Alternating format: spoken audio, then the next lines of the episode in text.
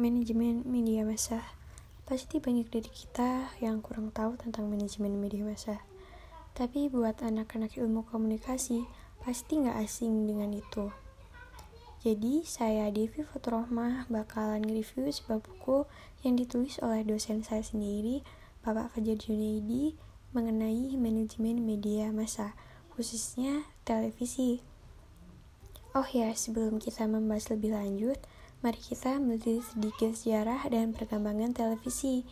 Dimulai dari tahun 1923. Jadi pada saat itu, seorang pegawai di tempat waiting house menempatkan tabung te gambar televisi di dalam terdapat ino inoscape. Dari sinilah habis ini televisi berkembang, contohnya pada tahun 2009 Belanja iklan tahun 2009 televisi di Indonesia mencapai 29 triliun. Wow, sangat fantastik bukan?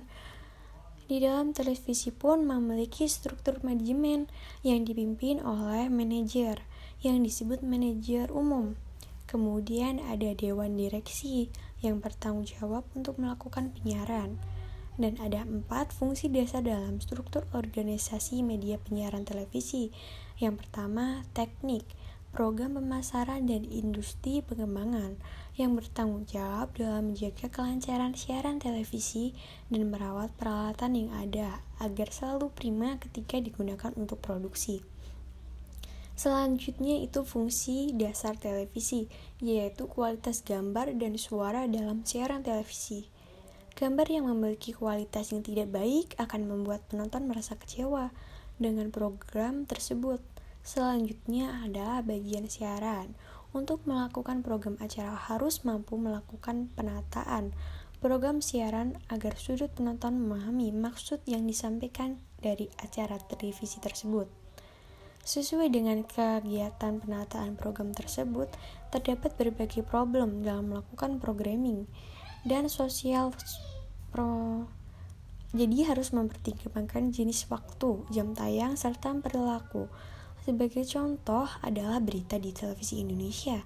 Umumnya menayangkan berita pada saat pagi, siang maupun sore. Berbagai macam usia yang memiliki waktu senggang adalah target audiensnya.